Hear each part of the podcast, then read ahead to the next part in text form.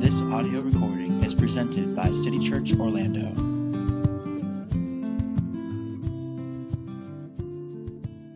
This is God's word. So speak and so act as those who are to be judged under the law of liberty. Not many of you should become teachers, my brothers, for you know that we who teach will be judged with greater strictness. There is only one lawgiver and judge, he who is able to save and to destroy. This is God's word. Thanks, Rue. Please be seated. Uh, good morning. Again, my name is Ted Sin. I'm one of the elders, one of the pastors here at City Church. Um, during our sermon time, if you're visiting with us, maybe for the baptism or this is just uh, you're new to us, um, we've been walking through the book of James together. And uh, James was the first book written in the New Testament, um, and it uh, was written by Jesus' half brother, the apostle or the bishop in Jerusalem. And uh, instead of studying the, ver- uh, the, the, book verse by verse, we've been going thread by thread. And so, um, what we mean by that is, I first went through trials, uh, suffering, um, pain, and loss, and I just kind of picked out all the passages in the five chapters of James that dealt with uh, trials, and I went over several weeks. And then we did pure religion, this concept of um, the difference between um, a, a, head knowledge about Jesus and a living, vibrant faith in him. We called that the pure religion thread. Um, we're, we're going to add an appendix this morning to the thread that we've been going through, which is the, the thread of the tongue. So I've been teaching on human speech for maybe a month. And I'm going to kind of add an appendix to that, and it's, it's the judgment.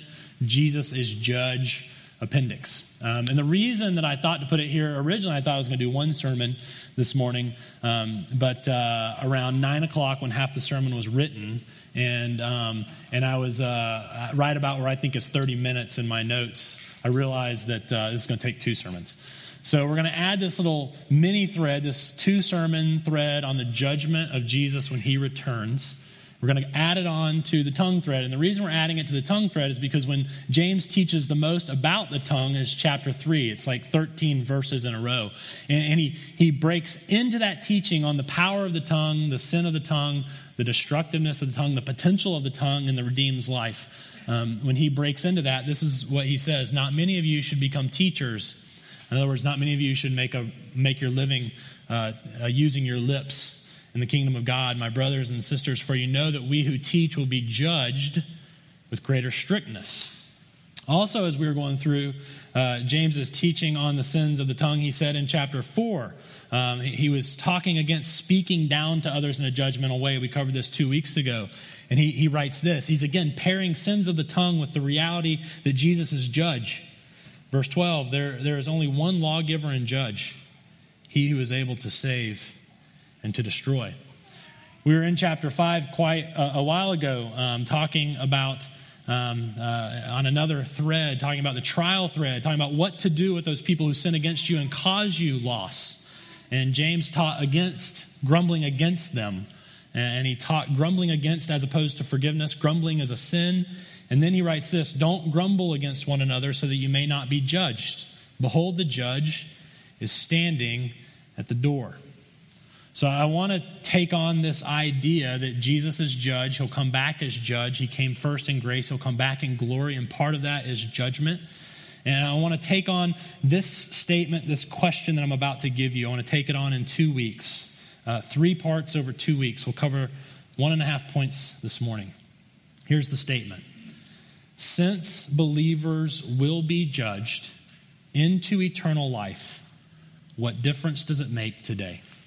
Since believers will be judged into eternal life, what difference does it make today? First, we'll talk about the reality that believe, believers will be judged. We'll then talk about what I mean by into eternal life. And then, predominantly next week, we'll talk about so what. Okay, if that's true, what, ma- what does it matter uh, in my life today? But first, the very clear teaching of Scripture uh, that you and I, if we have our faith in Christ, we will be judged when he returns. Look at the verses in your worship folder insert, chapter 2, verse 12. It's the foundational verse for James uh, in his book. This is the foundational verse on judgment, the foundational premise on Christ as judge. So speak and so act as those who are to be judged under the law of liberty. And then in chapter 3, verse 1, the next verse in the judgment thread in James, James includes himself as one of the four pillars of the New Testament church, as an apostle, um, as a bishop in Jerusalem. He says, Me and all the other teachers will also be judged. And in fact, we'll be judged more searchingly, uh, we'll be judged more extensively, we'll be judged more strictly. So it's not just everyone so speak and so act because you're going to be judged in the future. He's saying that those who teach in the church, the pastors and the elders, they will be judged more extensively than the flock. And now, James is not the only New Testament writer to teach that believers from top to bottom, from, from the apostles, capital A, in the first century to the laity, uh, he's not the only author to teach that we're going to be judged. The other three pillars of the church taught it too. Peter, John, and Paul, all of them said that believers will be, will be judged by Jesus when he comes back in glory. Listen to a few of the things Paul said. Romans 14, we will all stand before the judgment seat of God, and each of us will give an account of himself to God. And 2 Corinthians 5, for we must all appear before the judgment seat of Christ, so that each one may receive what is due for what he or she has done in the body. Now, I can almost smell your brains melting down right now. I, I, can, I can feel, literally feel the tension between your ears and the tension in this room. You are saying, hold on a second. I'm going to be judged by what I've done. This feels awful contrary to what you've been teaching for the last three and a half years in this church. Week in and week out, you're constantly telling us that, that, that if we receive the gospel, that we're righteous in Christ, we're justified by faith, that we're declared righteous by God, not because we've done anything good, but because we believe in the life and the death of Jesus. You tell us week in and week out, whether it's in the sermon or in the worship liturgy, there is no condemnation, there is no judgment against those united to Christ by faith. And, and, and I hear you say, week in and week out, you have been teaching me that I will grow, I will become more free. I will bear fruit. I will become more loving like Jesus. I will become more human if I believe this gospel that you preach. If I really believe that I'm forgiven, if I really believe that I'm righteous, if I really believe that Christ was judged for me and the Father loves me and that the Father can't stop looking at me and he cares deeply for me, that if I'll receive this acceptance that is mine in Christ, if I make my home there, as Rue says, if I put my identity there, that I'll become more joyful. I'll become more peaceful. I'll become more content, more loving. I'll become better in the most biblical, best sense of the word. And now you're saying that I'm going to be judged one day. That when Jesus comes back, I'll have to stand before him as he sits on his judgment seat, and I'm going to give an account for my life, and I'm going to receive my due. The answer is yes. That's exactly what I'm saying. This is what James teaches, it's what Peter teaches, it's what John teaches, it's what Paul teaches.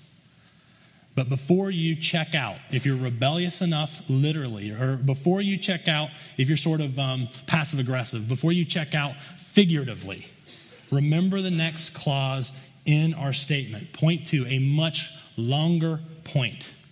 Believers will be judged into eternal life. We will be judged into eternal life. When James writes that believers are to be judged or will be judged, it is not about condemnation, it is not about justification.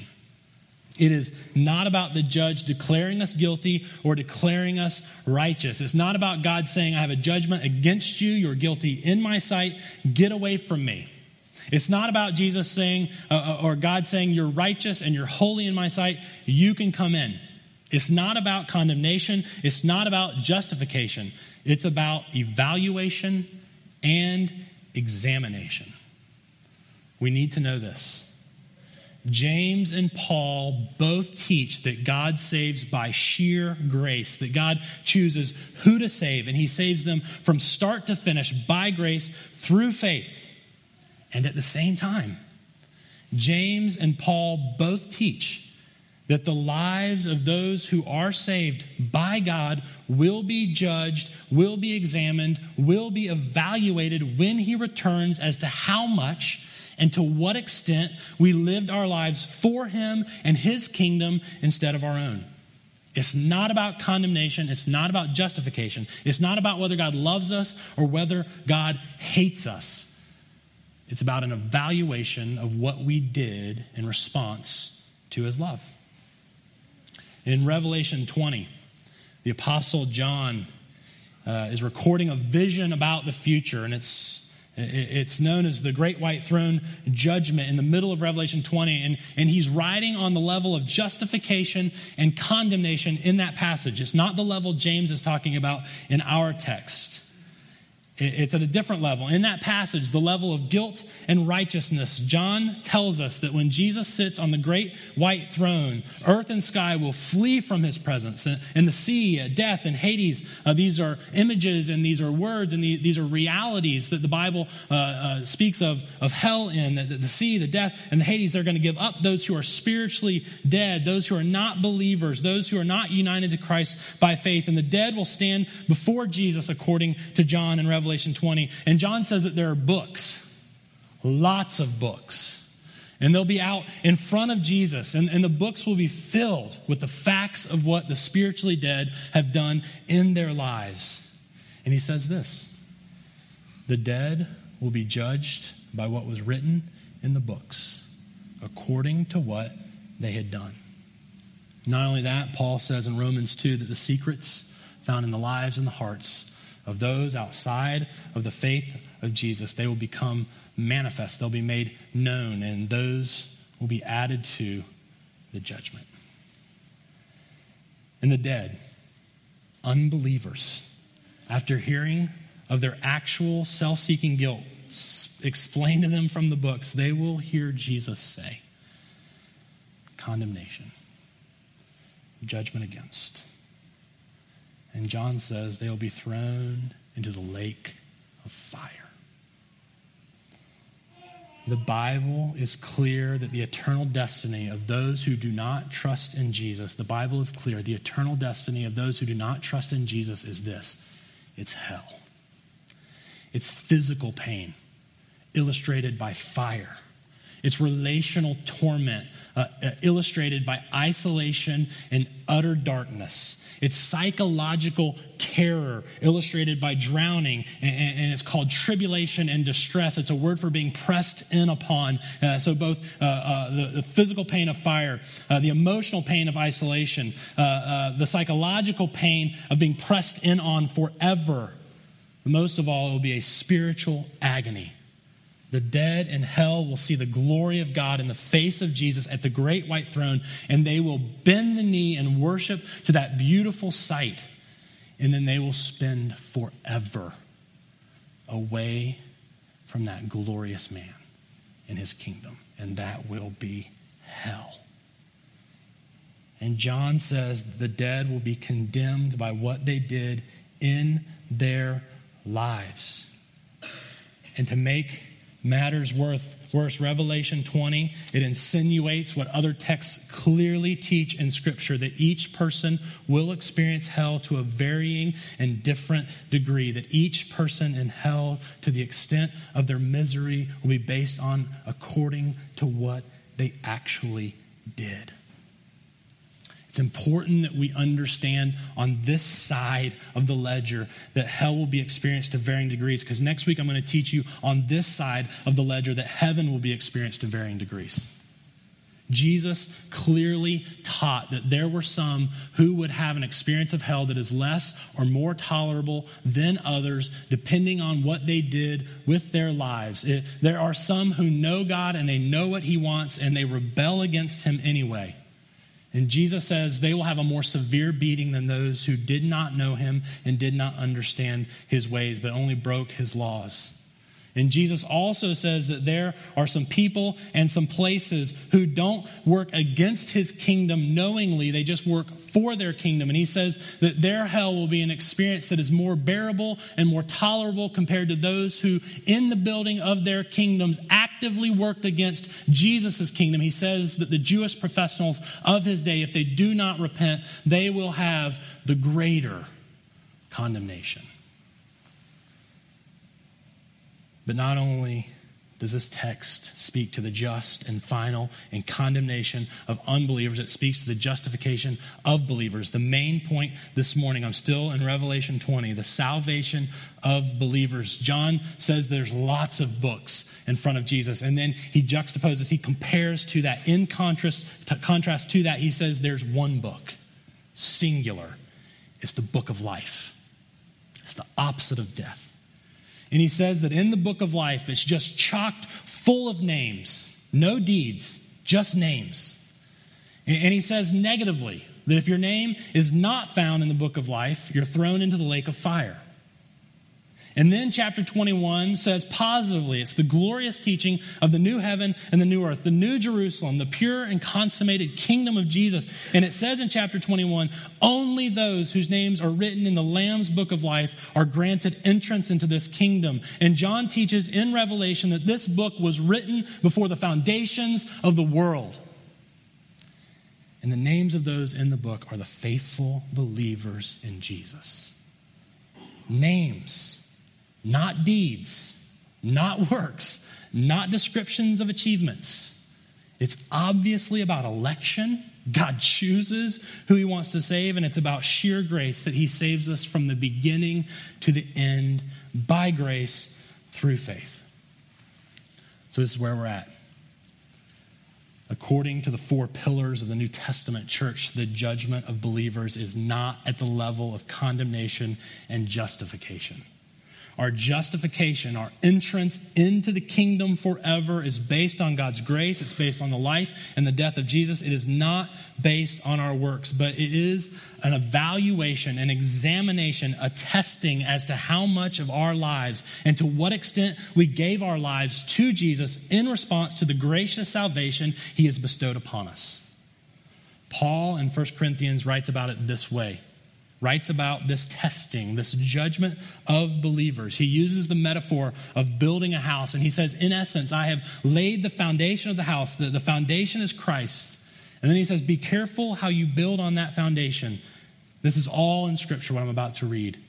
Each will receive his wages according to his labor. You can build with gold, silver, and precious stone, or you can build with hay, wood, and straw. And then he says this each one's work will become manifest, made known. The day, the day of judgment, will disclose it because it will be revealed by fire, and the fire will test what sort of work each one has done. If the work that anyone has built on the foundation survives, it makes it through the test, he will receive a reward. If anyone's work is burned up, he will suffer loss, though he himself will be saved, justified. There's clearly two aspects going on here there's the entrance into the kingdom, justification by God's sheer grace, and then there is the response that we give to that in our lives that will be examined and evaluated and tested. There is reward. Listen very carefully. The judgment of believers is either predominantly about or maybe exclusively about. This is what it's about. This is the purpose. Are you ready? This is why you'll stand before Jesus. It's either predominantly about or exclusively about God praising the saints for their service and God giving the saints their eternal reward for how they live their life in response to his salvation. It's either predominantly about or exclusively about God praising his saints and giving them their reward that they will enjoy forever. This is why I said clearly that believers are judged into eternal life. Into eternal life. When John writes about the day of judgment in Revelation, he summarizes it to this uh, two ways. He says, if you want to think about the judgment seat of Christ, there are subpoints under these points, but there are two main points. It is the time for the dead to be judged, and it's the time for rewarding the servants of God. Revelation 11. Listen again to 2 Corinthians 5. This is Paul to believers. We must all appear before the judgment seat of Christ so that each one may receive what is due him. What is it's a word for compensation, it's a word for pay. So that each one may receive what is due him for the things done while in the body. And then in 1 Corinthians 4, he says, When the Lord comes, he will bring to light the things now hidden in darkness and will disclose the purposes of the heart. And the little orphan inside of me that believes God doesn't love me freaks out when I hear that because I know what I've done in the dark. But if I'll keep reading, he's clearly saying something good. Each one will receive his commendation, his praise from God. In Matthew 6, we're going to look at this next week, the so what of this truth. Jesus says, You want reward in heaven, do everything you can in secret and in hiding in the face of God and not in the face of men. And Paul's saying, If you'll do that, when he comes back, he's going to make everything known and he's going to praise you for how you lived out the righteousness that God gave you by faith. God will shed light on the good deeds done in secret and he will praise his children. Now, a little rabbit trail. And it's going to it's gonna appear theoretical at first, which I, I, I agree that is my Achilles heel. It is going to appear theological at first, which I know is my problem. But, but this is a pastoral rabbit trail. Okay, I know it's hard for you to believe about me, but this is a shepherding rabbit trail. When I say that the judgment of believers is either predominantly about or maybe exclusively about God praising the saints and giving the saints their reward, I want to know why I want you to know why I said predominantly and maybe exclusively. Okay, are you with me? So when you stand before the great white throne, I want you to understand that it's either 95% about your reward or it's 100% about your reward. And I'm, I'm going to introduce you into the reason why I'm saying it that way because pastorally, I want you to know how to read Scripture when you come to it. Some commentators that I deeply respect believe, and I'm not going to go into the whole argument, we could offline over a beer, it'd be great. But some of them believe that God, when we're at the judgment seat of Christ, He will review with us our sins our missteps, our folly, and our lost opportunities. There are a couple of passages like Romans 14 where Paul says we will all give an account. And some commentators and theologians I deeply respect and love uh, think that that means God's going to want to cover with us every aspect of our life uh, um, that he gave us. And there are other commentators that I also deeply respect, and, and they will respond this way No way. No condemnation for those in Jesus. He promises in Micah 7, I'm going to cast all your sins into the depths of the sea. David said in Psalm 103, as far as the east is from the west, that's, that's how far he's going to remove our transgressions from us. God promises in Isaiah, and, and it's a promise picked up on by the author of Hebrews. He says, I will remember their sins no more. He's just going to praise us, and he's just going to reward us.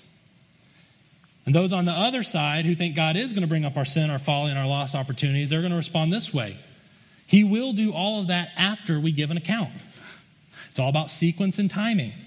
God wants us to be sad. He wants us to regret our sins. He wants us to grieve the loss of missed opportunities. It's not that God wants to shame us or somehow punish us, but God somehow wants to glorify Himself all the more in the new heavens and new earth. After being shown our sin, we'll want His grace and His mercy and His love even more.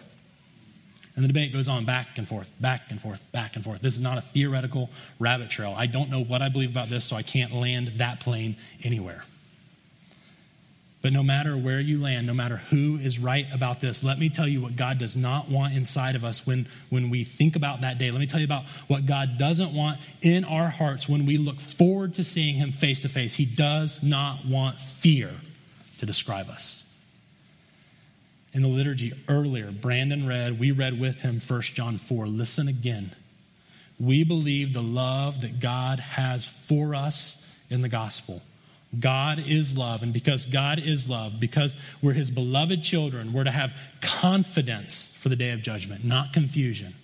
There is no fear in love. Perfect love casts out fear. Fear has to do with punishment and shame. If we're afraid of the day of judgment, we have not yet been perfected or made whole or made complete in the love of God that is already ours. And I personally really don't know if the bad parts, the evil parts, the rebellious parts, the foolish parts, I don't know if they'll be brought up by Jesus when we stand before him at the judgment seat. But if he brings them up, it won't be about whether or not he accepts us or loves us or wants us in his presence. The point of bringing them up, if he does, will not be to cause fear in us or to shake our confidence in him but it will in some way be a manifestation, a proclamation of His grace, His love, His salvation. I think if Jesus mentions my sin, multiple books it would take to cover them, I think it will feel like other contexts in my life where someone was in authority over me and they had defining power in my life and, and they pointed to my failures and my sins and my follies and they pointed to them all in the context of an accepting, loving relationship. Some of us had coaches, some of us have had teachers, some of us the good fortune of parents. We've had these folks in our lives who could evaluate us and examine us and study us, and never once did we doubt whether they loved us and enjoyed us and wanted us. I, I will illustrate it with two rather long illustrations this way there's a fear based evaluation, and there's an acceptance based evaluation. When, when I was in a junior in high school, I did uh, some pretty dumb, sinful, uh, foolish, rebellious stuff at the end of that year um, right before the seniors graduated, which is when we tend to do stupid, dumb, rebellious things in high school. But I actually did them all year. I only got caught there at the end of the year. And, and I was in the principal's office at the private school where my parents had sent me my whole life at great expense to themselves. And the principal was uh, reading off the results of their investigation into my life. And, and, and his, he was reading the results of their investigation, an investigation that included gathering information from some of my friends, those little turncoats, and some of the uh, investigation was based on my own confession while being waterboarded. And, uh, and, and it was a long list of rebellion, stupidity, arrogance, deception, gross stuff. And I had learned the night before and, I, and, now that I'm 36, I think I know why they did it this way. I learned the night before that I, I, would be sitting in the principal's office the next morning, and my fate would be determined right before my eyes. I would hear the evidence they had against me, which I was not privy to all of it, and, and, and I would have uh, some of my turncoat friends had not told me that they turned on me, and, and I would have the chance to say something, and then this committee of teachers and administrators they would they would determine my fate right there before my eyes. I didn't sleep a wink. I mean, I was just eaten up uh, with fear, anxiety, confusion. I didn't know my place in the community. I didn't know where I would be that next night. I had no idea what the authority over me was going to say. It was hell. And so the principal makes his presentation and, and he, he, tells all the things they thought I was guilty of, but they couldn't prove. And they, they said all the things that, that they had evidence that proved I was guilty. And they had all the things that I had personally admitted to being true. It was extensive, it was, it was a long list missteps, sins, folly, missed opportunities. And I was shaking, I was sweating. I was nauseous. I mean, I was on the verge of collapse. I don't know what I said. Uh, I'd like to go back and find Principal Peterson and say, What did I say in my chance to speak? I literally have no memory of an out of body experience. They deliberated in front of me, some arguing for keeping me around, some arguing for letting me go. And in the end, they kept me around for another year. That's fear based evaluation. Compare that to acceptance based evaluation. I was planting uh, about four years ago, before starting the work here of planting this church. Uh, Trisha and I attended our denomination's church planter assessment center. And, and in our denomination, the assessment of potential church planters is, is a week in duration. And during that week, uh, I'm absolutely, utterly convinced uh, that, that, that the goal of that week is to have the church planter and his wife crack, crumble, uh, completely and utterly collapse and lose it. And the goal is not to see whether or not the church planting couple will, will crack, but how they crack. It's not will they collapse, but how do they collapse? Because collapsing is inevitable in the endeavor we are being assessed for. And so, uh, in that week, six to seven couples, uh, a few singles are being evaluated and assessed, and we're all in community. You have to preach, you have to defend your call, you have to know the word. Uh, you argue with a literal skeptic about the faith. Uh, you, you, you, uh, you work in these groups on projects that are going to be up against other groups, and it's part of your evaluation. And sometimes they'll take you and switch you to other teams if they don't feel like the projects are going well. They throw your sleep off, they throw your eating off. Uh, they, Trish and I sat in front of four different counselors, they all shared information information with one another and they amped it up on us as time went on. You're constantly being observed. It's incredibly unnerving. That's the week of the assessment. But prior to arriving at the assessment, you fill out multiple pages of application. You have, I couldn't remember if it's 12 or 18, but I think we had 12 to 18 different recommendations filled out for us. Not them saying they're really sweet people, you should let them in, but asking specific, blunt, direct questions about us and our lives and our history, questions from A to Z. And the assessors, before they get there, they pore over all of that information and they know you and they, they, they know you better than you know yourself. And, and, because your friends don't really tell you the truth usually. They'll just usually tell it on an evaluation. And and there we are. We're at the end of the week. We finally have our time where we're going to hear their evaluation of us. More, more importantly we're going to hear whether or not we're qualified to church plant. And, and, and from what we can tell from what we could tell our lives were riding on the next half hour our lives were riding on what they declared from on high. Whatever they put in the record about us in our denomination, we felt like this was it. I'd already resigned from my previous call. Uh, I'd already bought a house in Orlando. I already had my kids in schools here. We already committed to this presbytery to plant this church so long as we pass the assessment. And in walks two assessors. One of them uh, in my mind, had the most evidence against me. He knew stuff about me from that week, and he knew stuff about me from a previous life. And I was very concerned. He walked in with a multiple page evaluation. There was evidence from others. There were things I had confessed to personally. It was an extensive list of sins and missteps, folly, and missed opportunities. And they sat down, and I was shaking, sweating, nauseous, on the verge of collapse. And the first word out of his mouth was this You're in. You're qualified. You're accepted.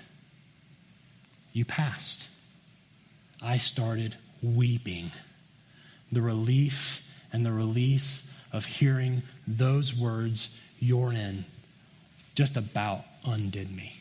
But listen, for 45 minutes, they delineated our weaknesses our sins, those places where we needed to grow, those places where we needed to see transformation, or church planting would be more painful than we could possibly imagine. And guess what we did? We listened very intently. We hung on every word they had to say. I can remember almost word for word a lot of what they said because they'd already given us peace, they'd already given us rest, they'd already given us hope and love and acceptance. Such is the evaluation of the saints in the gospel of Jesus Christ. Now, of course, the illustration breaks down in a horrific way. And the horrific way it breaks down is this that the assessment center looked at us as a couple, and sure, it was God's grace and His power, it's all under His control, but they saw in us the potential to be decent church planters. But in the gospel, at the great white throne judgment. Jesus doesn't look into the book of my life and see in it works and deeds that are meritorious, achievements that invite me in and says, You pass, you're qualified. In the gospel, Jesus looks into the Lamb's book of life and he finds my name written in it prior to the creation of the world. And he, as the Lamb who was slain, gives me entrance into his kingdom by his life, by his righteousness, by his wounds, by his shame, by his collapse by his death, he says, You're in. And if that point he wants to bring up my sins, I'm all ears. If at that point he wants to talk about my folly, let's talk about it. At that point, under his arm, in his kingdom, past that place, in the sequence of judgment, let's talk about it. Glorify you, give me some good, let's keep marching into the kingdom. I don't know if it's going to come up, but if it does, it's going to be an awful lot more like that than fear. Now, I feel like I at least need to close this way. Next week, I'm going to talk about the reward more specifically. I'm going to talk about the nature of the new heaven and new earth. I'm going to talk about the nature of the reward, and I'm going to talk about some misconceptions about that. I'm going to talk about what do you do this afternoon if all that's true. Okay? That's next week. But I feel like before we leave today, I need to speak to my friends who are not believers.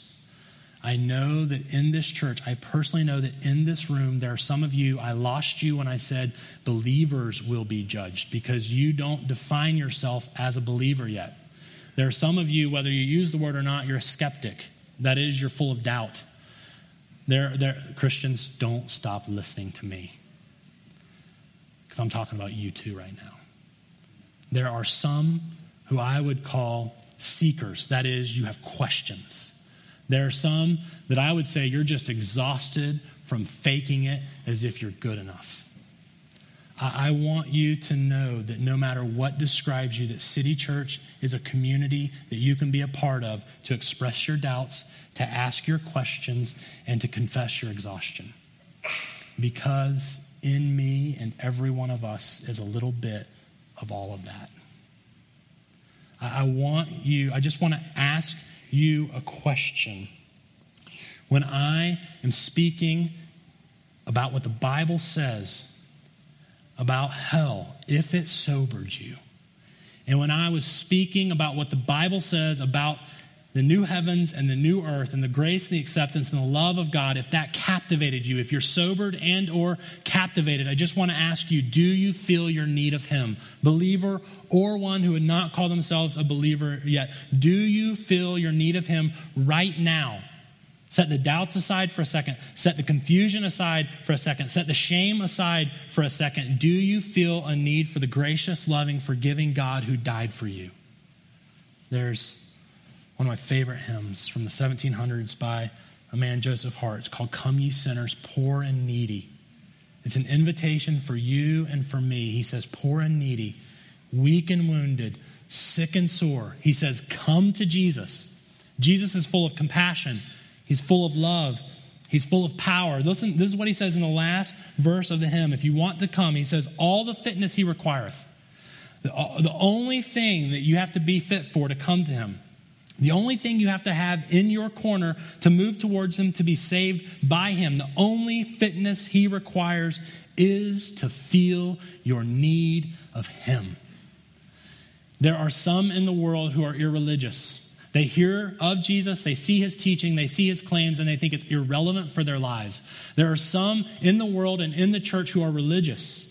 We, see that we've made a mess of our lives. We see that we've offended God. We see that we have hurt others. And we think that inside of us, we can do something about what we have done. But if you feel your need for Jesus, that's a third way. That's the way of the believer. I've made a mess of my life. I have offended God. I deserve hell and worse. But I feel my need for Him and I open wide my heart to him. And with the core of my being, I say to Jesus now, believer or new believer today, I receive your forgiveness. I take your righteousness. I know you love me. You can have the rest of my life. Let's pray.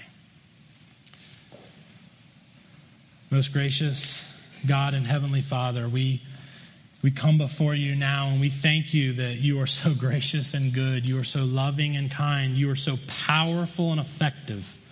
We thank you that you watch us individually, that you take notes on us, that you shepherd us and pastor us so well, that you orchestrate our lives so beautifully and lovingly. We thank you, Jesus, that your salvation is so amazing, so magnificent, your grace so rich and so free, that no matter how this dilemma plays itself out in the future, we can be without fear and full of faith in knowing and confidence where we stand with you. We thank you Christ. In you, there is no condemnation. We thank you, Father, that you have said we can come in because of Jesus. Holy Spirit, would you cause us to believe these things and would you walk, cause us to walk in them? In your name we pray, Lord Jesus. Amen.